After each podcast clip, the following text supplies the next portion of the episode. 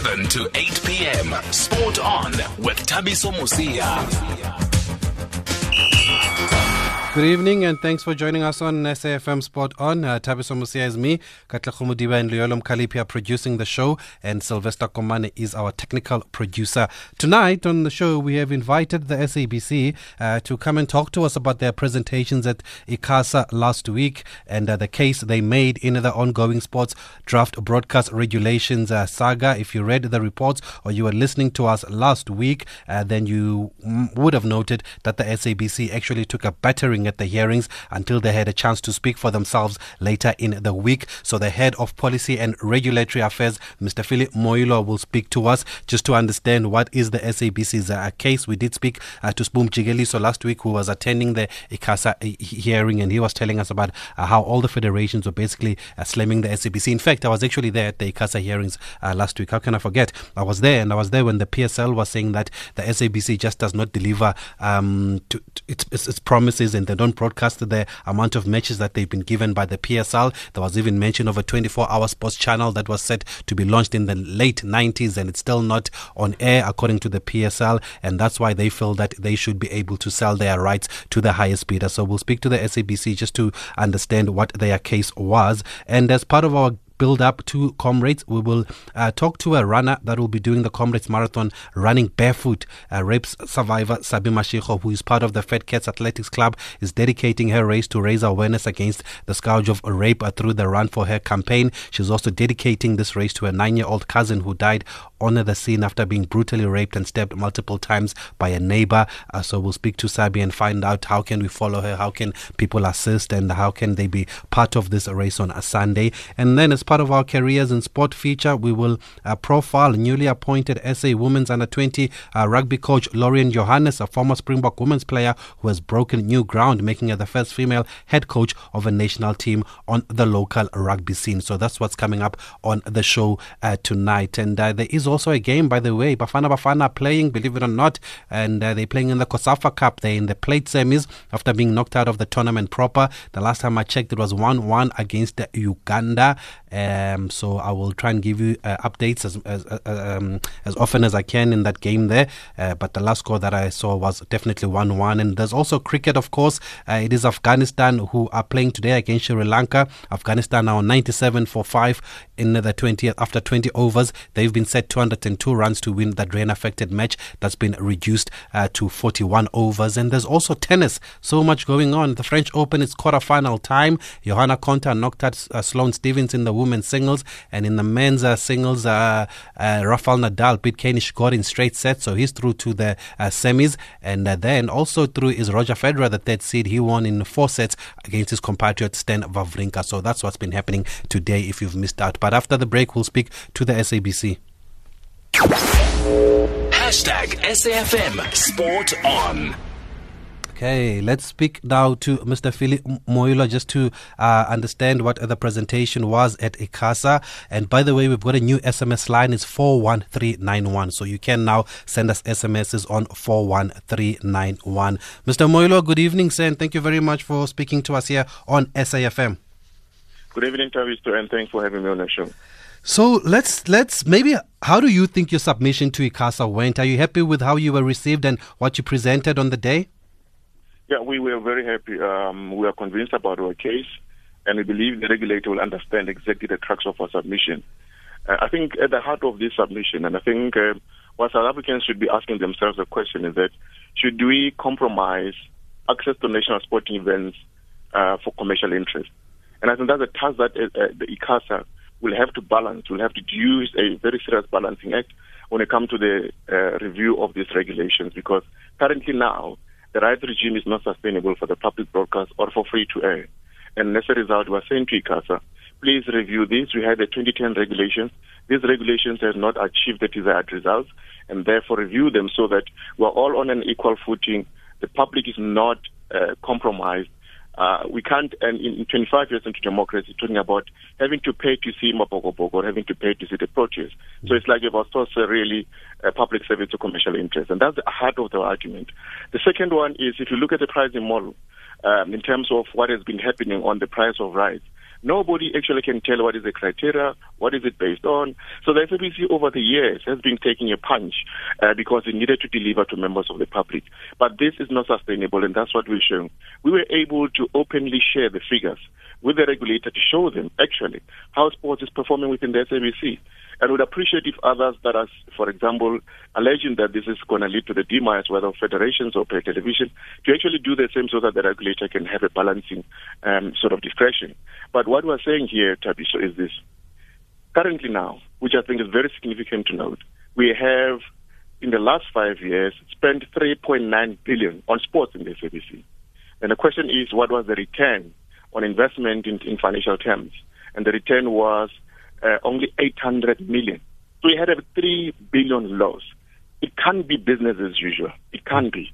Then we're going to get the, the you know, the SABC going down the drain just because of sport. And we're saying, let's review this. Let ICASA be the referee to come and oversee what is happening. If there's a deadlock, let ICASA come in. Let's have a win-win situation. This thing does not actually lead to anybody if ICASA follows the, the proposal that we have. And if you don't mind, I can take you through one of the proposals that we have, yes. which is unbundling of the rights. We're saying we cannot have a winner takes all on the rights for a national sporting event. You've never seen that in the world. In developed countries, Nohal, where actually people can afford compared to South Africa. Here, you have a situation where the biggest bidder with the biggest pocket is able to take all the rights, even radio rights when actually the bidder doesn't even have a radio platform. Now, where is fairness in that? But when you look at other models in other countries, they do tear the rights and break them and say, this is our rights for free to air, these are the rights for pay television. FIFA does that. You know, even EPL does that. You know, this is not something new that we're proposing.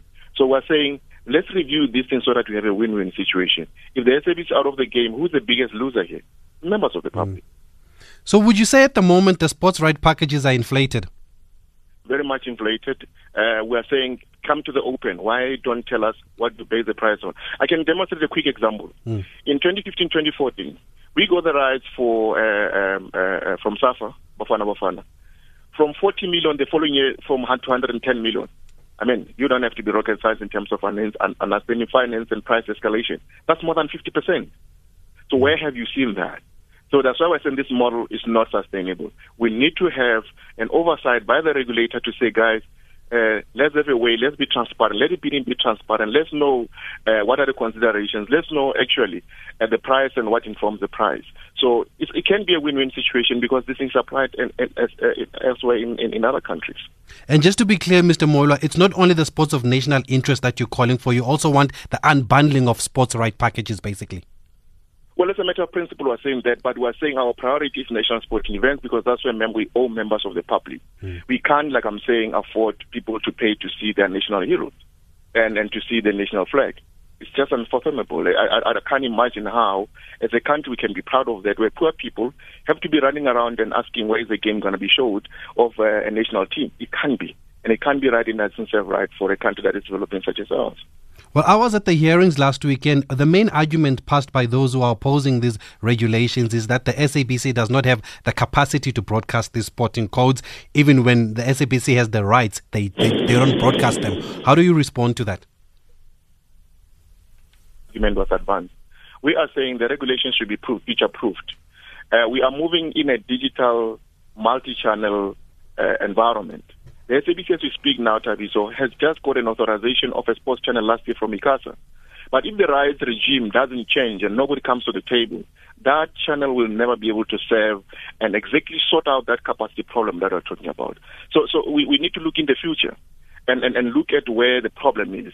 Um, just only pointing that in the past this happened is not going to help us because the ICT environment has changed. I mean, you can access sports across all various devices and so on.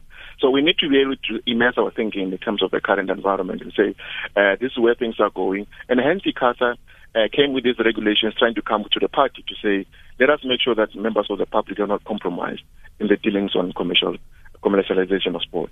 Well, the issue of the 24 hour sports channel, I'm glad you raised it. It was also raised by the PSL chairman, Dr. Khoza, who said the SABC had been threatening to launch this channel since the 90s and nothing has materialized. So you're saying the channel is there. Is it not on air because of the analog system? No, it is. the channel is there. We are trying running the channel. What oh. we are waiting now is remember we're in a digital environment now. Mm-hmm. What needs to happen is to the issue of set-top boxes to be resolved so that members of the public can access our channels.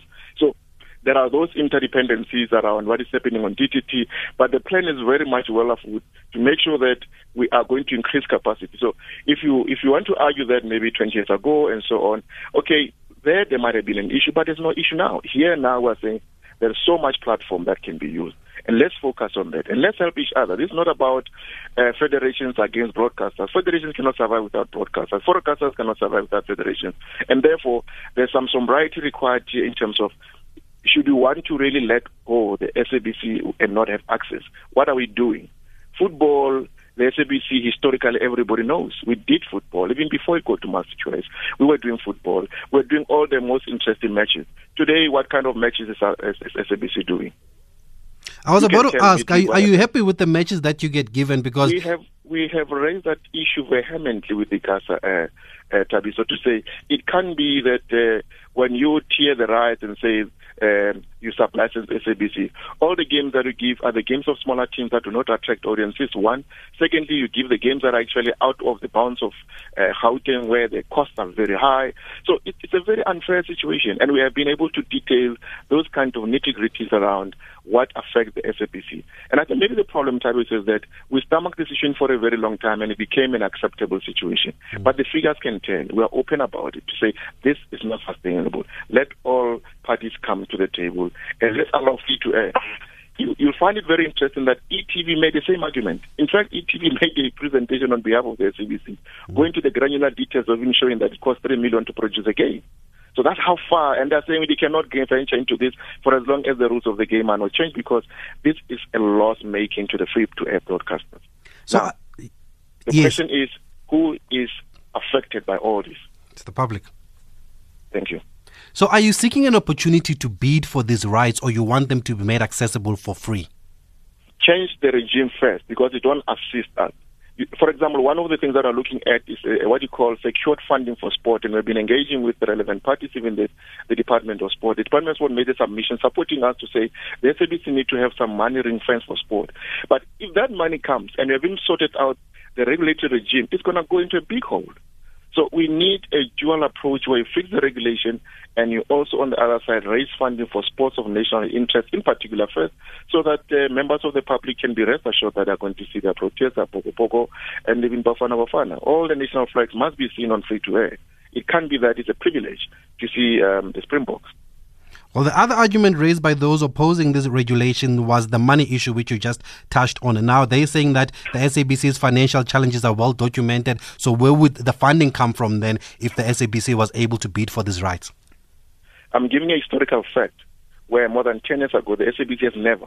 I want, still want to see somebody who can say the SABC has ever made money out of sport.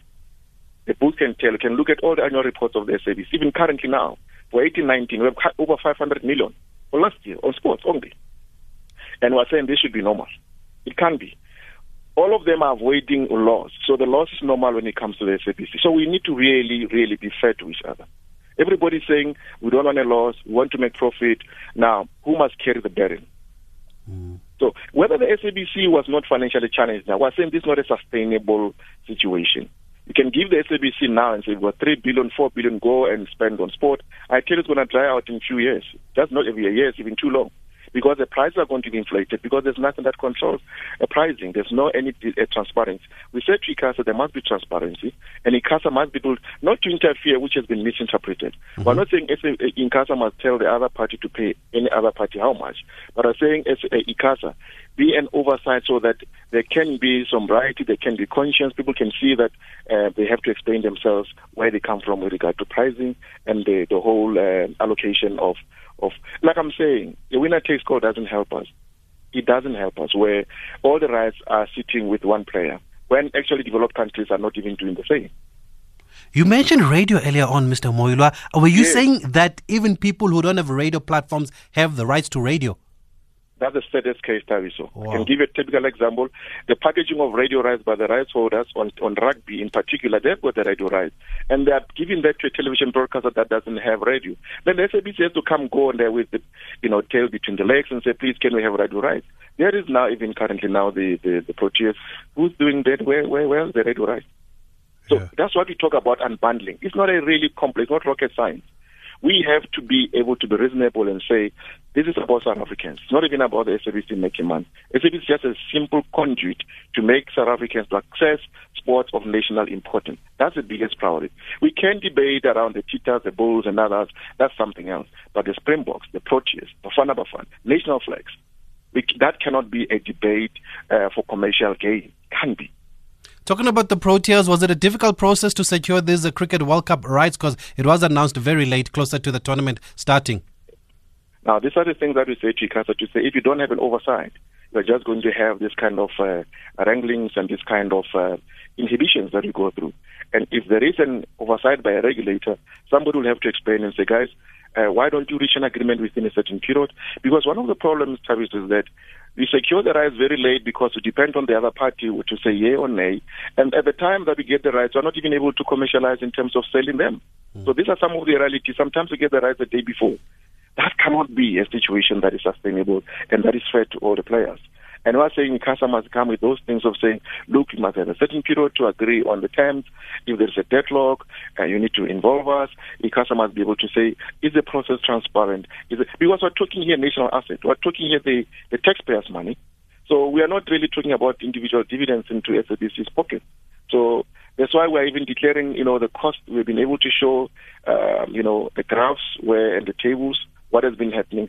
And it will be appreciated if even other parties can do that and say, look, this is the, the fear that we have. This is what you're going to lose. So that, you know, we're all fair. And, and we're not saying, as I said, we're not saying every right.